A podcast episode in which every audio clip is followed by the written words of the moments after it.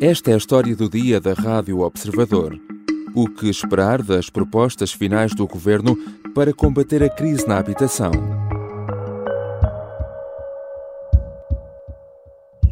Toda a gente é livre de se manifestar, é por isso que felizmente vivemos numa democracia e os presidentes de Câmara não são menos livres de se manifestarem, como também de exercerem as suas competências. E em matéria de alojamento local, uma das críticas que eu fui ouvindo foi que atribuíamos poucas competências aos municípios na gestão do alojamento local. Ora, atribuímos agora todas as competências aos municípios em matéria de alojamento local. Durante uma hora e 40 minutos, o governo explicou ao país o que pretende fazer para combater a crise da habitação. E durante quase todo o tempo, as explicações foram feitas ao som das buzinas e apitos dos protestos que se faziam ouvir no exterior. O sítio escolhido para apresentar a medida foi uma tenda em Almada, porque a seguir, mesmo ali ao lado, o governo queria lançar a primeira pedra de um novo projeto habitacional. Quando as medidas foram primeiro anunciadas em fevereiro, Marcelo Rebelo de Sousa dizia que eram como um melão. Só depois de aberto é que se saberia como era. E face às críticas das últimas semanas, António Costa manteve as medidas iniciais, mas cedeu em alguns pontos. Afinal, o arrendamento coercivo só se aplica a apartamentos considerados devolutos há pelo menos dois anos e situados em zonas de maior densidade. E as novas licenças do alojamento local vão mesmo ser travadas, mas muito vai depender do critério e avaliação das autarquias. Que leitura política fazer deste anúncio e o que podemos esperar agora daqui para a frente? Vou conversar com Rui Pedro Antunes, editor de política do Observador. Eu sou João Santos Duarte e esta é a história do dia. Bem-vindo, Rui. Olá, João. Rui, o anúncio da versão final destas medidas para a habitação decorreu uh, numa tenda em Almada. Uh, os protestos cá fora foram sempre muito audíveis uh, dentro da tenda durante quase todo o evento, não só por causa da habitação, mas também, segundo percebo, protestos de professores. enfim, podemos dizer que depois de todas estas polémicas das últimas semanas, o governo, de certa forma, pôs a jeito com, com o local. Sim, se tivesse feito na ajuda, provavelmente não só haveria aqueles uh, apitos todos. Uh, acho que não havia. Uh, para, eu vi pela televisão, enfim, quem estava lá era a nossa repórter, grande repórter Rita Tavares, mas desde talvez as vuvuzelas na África do Sul, ou o para ir um bocadinho mais atrás e para um assunto mais politizado, desde o buzinão da ponte o grande buzinão que não só via durante tanto tempo na televisão um, algo tão, tão incomodativo, por assim dizer. E o governo, de facto, não mediu bem isso do ponto de vista comunicacional, embora António Costa tenha eh, resolvido bem a questão. É a democracia, estão a manifestar, ainda bem. Portanto, não fez aquela questão de afrontar ou ser hostil com os manifestantes que às vezes corre muito mal. O povo costuma dizer só sabe se o melão é bom depois de o abrir. É preciso abrir o melão. Ontem foi apresentado um melão. Agora é preciso olhar para cada lei, serão aí 10, 15, 20 leis, e ver o que cada uma delas diz. Quando as medidas foram primeiro anunciadas em fevereiro, eh, Marcelo Rebelo de Sousa fazia a já famosa comparação com o melão. Ora, Rui, agora que Costa veio abrir, de certa forma, este melão, como é que podemos ler o anúncio uh, destas medidas? Enfim, o Primeiro-Ministro foi uh, obrigado a ceder face a todas estas críticas uh, das últimas semanas. Está aqui a procurar também em muitos pontos um terreno de aproximação e compromisso.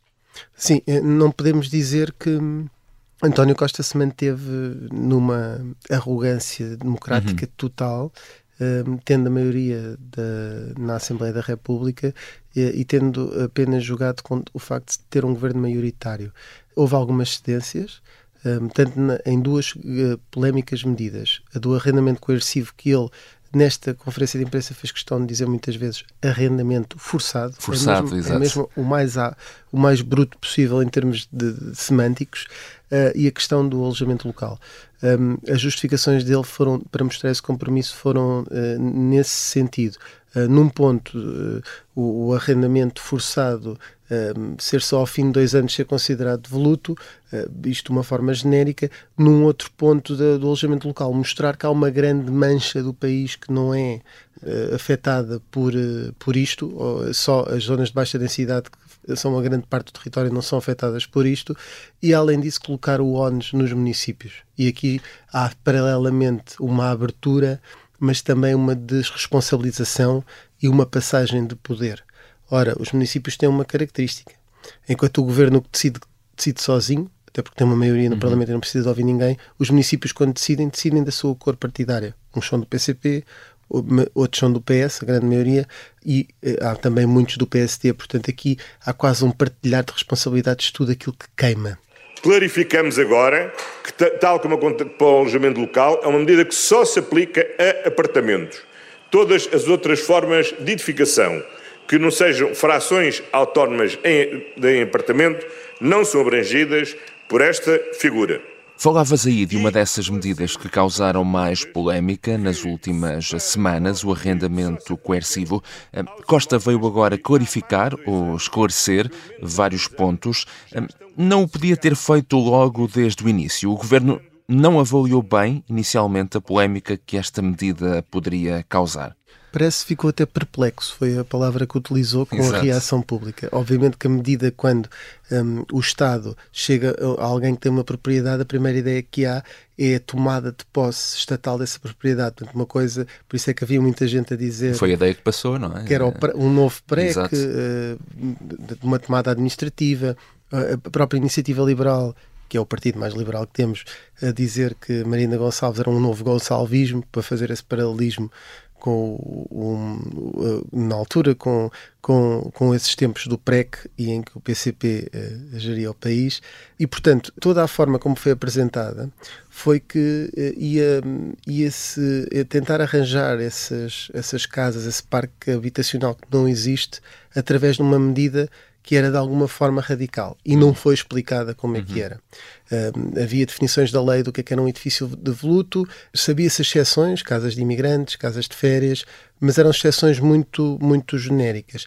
Agora uh, há aqui uma nova camada. Se já era difícil encontrar um, uma casa em que isto se aplicasse, agora é ainda mais. Portanto, eu, só para termos uma ideia, como é que se prova que uma pessoa que tem oito casas espalhadas pelo país. Uhum não, não são casas de férias. Não é? Uh, mesmo que esteja uma pessoa em Lisboa e tenha uma casa em Sintra ou esteja no Porto, tenha uma casa em Matosinhos, uh, como é que prova que a segunda casa não é de férias? Basta ter vista para o mar, ter qualquer coisa de, de uhum. lazer, ter uma piscina, e, portanto, tudo isso era muito difícil e criava uma grande confusão. Agora vem ficar mais definido, e António Costa também vem dizer que também não é aplicável nas zonas de, de, baixa densidade, porque aí não há necessidade de, de ter mais casas. A intervenção não há problema, tem, não é? Não é, tem que ser feita a outro nível. A segunda razão da perplexidade é que eu creio que o país tem todo consciência como os municípios têm sido bastante parcimoniosos a classificarem os imóveis como devolutos.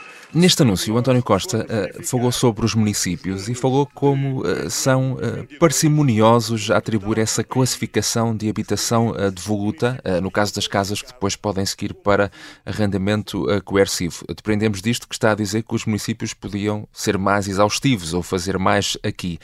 O que é que achas que o Primeiro-Ministro está a fazer? Está a passar as culpas para o município, as responsabilidades para os municípios, ou está a querer partilhar as responsabilidades com, com as autarquias? Sim, houve várias críticas, até de, de, presidentes de Câmara, a dizer que não tinham meios para fazer esse tipo uhum. de avaliação.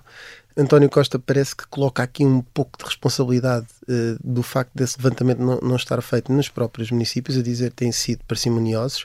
Faz depois uma, um levantamento de alguns dados que já tem sobre essa matéria e, portanto, uh, neste aspecto ganha aqui uma corresponsabilização. Claro que passa a estar dependente daquilo que é a boa vontade uh, dos municípios, mas já não o podem acusar de estar a impor aos municípios e estar a, a fazer uma, uma espécie de pressão sobre o tipo de órgãos, neste caso os órgãos autárquicos, a partir do Estado Central. E, uhum. portanto, passa a ser tudo mais partilhado. Ganho político evidente um, ou pelo menos de percepção da mensagem pública, é que passa uh, essa responsabilidade para os municípios. Rui, estas medidas foram agora anunciadas uh, ou clarificadas. O que é que lhes vai acontecer agora? Vão passar pelo Parlamento? Vão passar já pelo Presidente da República? Vão passar pelos dois lados? Vão passar pelos dois lados, é precisamente isso. Um, o Governo apresentou uh, no dia 16 de Fevereiro estas primeiras propostas e algumas delas até já foram promulgadas. Há duas uh, uhum. do, dos apoios um, às rendas, por exemplo, e do crédito à habitação, que também estavam neste pacote inicial e seguiram logo. Uh, seguiram logo e foram logo promulgadas, uhum. não passaram pelo Parlamento, portanto um, eram decretos de lei. Neste caso, essas ficaram logo despachadas. O que acontece é que há várias medidas. Nós ainda não sabemos quais, porque uhum. não conhecemos o conteúdo dos textos uh, e como é que está, é feita essa divisão. Tem a ver que até com competências. Né? A matéria fiscal passa pela Assembleia da República. Esta questão do arrendamento forçado ou coercivo, como quisermos chamar, uh, também. Um, e aqui vai haver uma divisão. Ou seja, algumas medidas vão seguir diretamente o Marcelo Rebelo de Sousa. Aparentemente devem ser as menos polémicas. Uhum. Não, não haverá grande problema em, em promulgar. E depois as mais polémicas vão para o Parlamento e passam pelo Parlamento e depois então é que vão para o Presidente.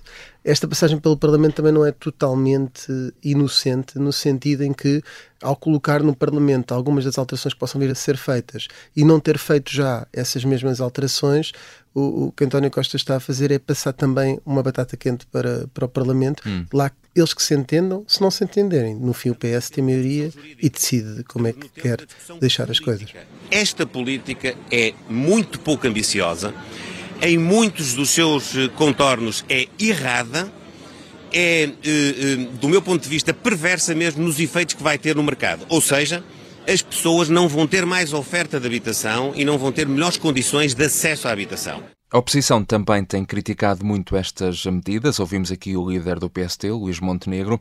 Sabemos que o governo, obviamente, tem maioria absoluta. António Costa, de certa forma, tem aqui uma estratégia de procurar um consenso político. Falavas agora, ainda agora, de passar essa batata quente. No fundo, é um pouco isso, ou seja, passar também um pouco parte desta responsabilidade para a oposição? De facto, o que, o que agora acontece é que António Costa passa essa batata quente e vai haver essa discussão toda na Assembleia.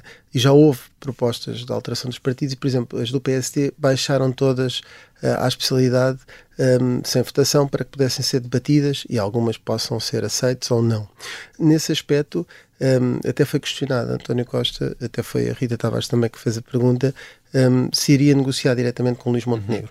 Uhum. Uh, e, e o, o Primeiro-Ministro disse que não, que todo esse debate era feito nos partidos no Parlamento. Além de haver aqui esta, esta ideia de negociar com o partido da oposição, António Costa também está a colocar o PST ao nível de todos os outros. Hum. Porque não lhe faz uma diferença entre o PST e os outros. Porque é que isto é relevante, João? Pelo seguinte, é que o Presidente da República tem dado como exemplo que até pode promulgar esta lei se não concordar muito, se ela tiver uma, uma grande abrangência, um grande apoio, uhum. ou pelo menos não tiver uma grande oposição para além da maioria do PS, que é sempre maioritária. Uhum. O, que é que, o que é que isto significa, na verdade? É que ele dá um exemplo da agenda do trabalho digno, quando fala disto, em que o PSD se absteve e não votou contra. Portanto, quase que coloca aqui uma bitola presidencial. Uhum. Se o PS conseguir convencer o PSD a não votar contra esta medida, por ter lá medidas deles, por exemplo, aí é mais fácil que Marcelo possa promulgar. Tal como está concebido, logo à partida é inoperacional, quer no detectar, quer no ponto de partida, quer no ponto de chegada.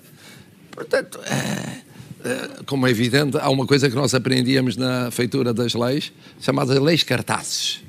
Leis cartazes são aquelas leis que aparecem a proclamar determinados princípios uh, uh, programáticos, uh, mais panfletários, mas a ideia não é propriamente que passem à prática. Falamos então do Presidente da República. Há um mês, Marcelo Rebelo de Sousa foi muito crítico face às medidas apresentadas na altura.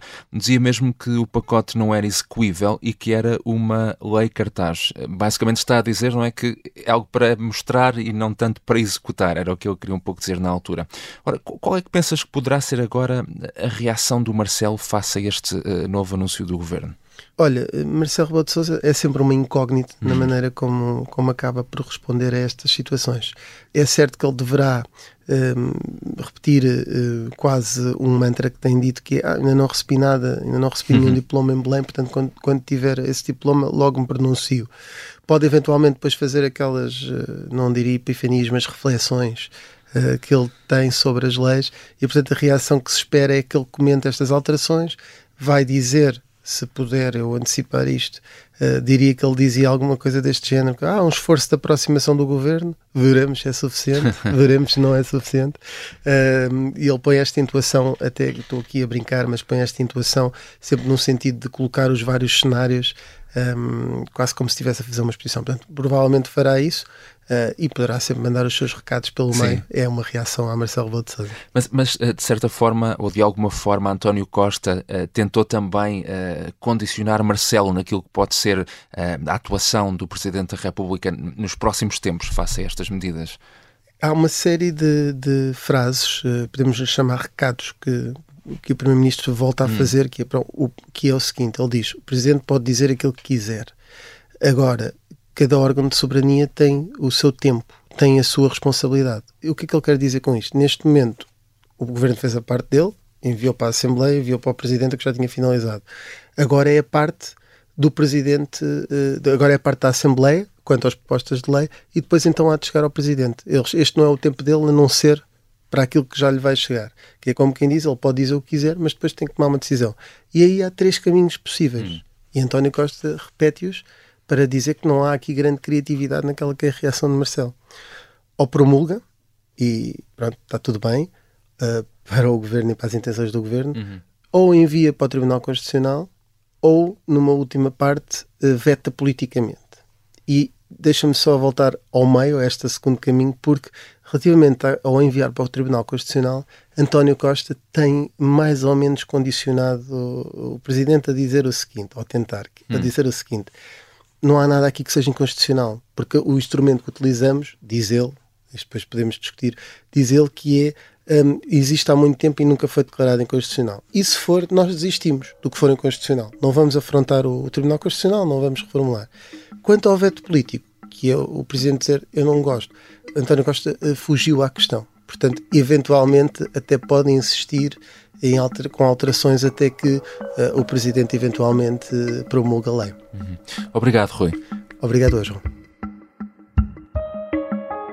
Rui Pedro Antunes é editor de política do Observador.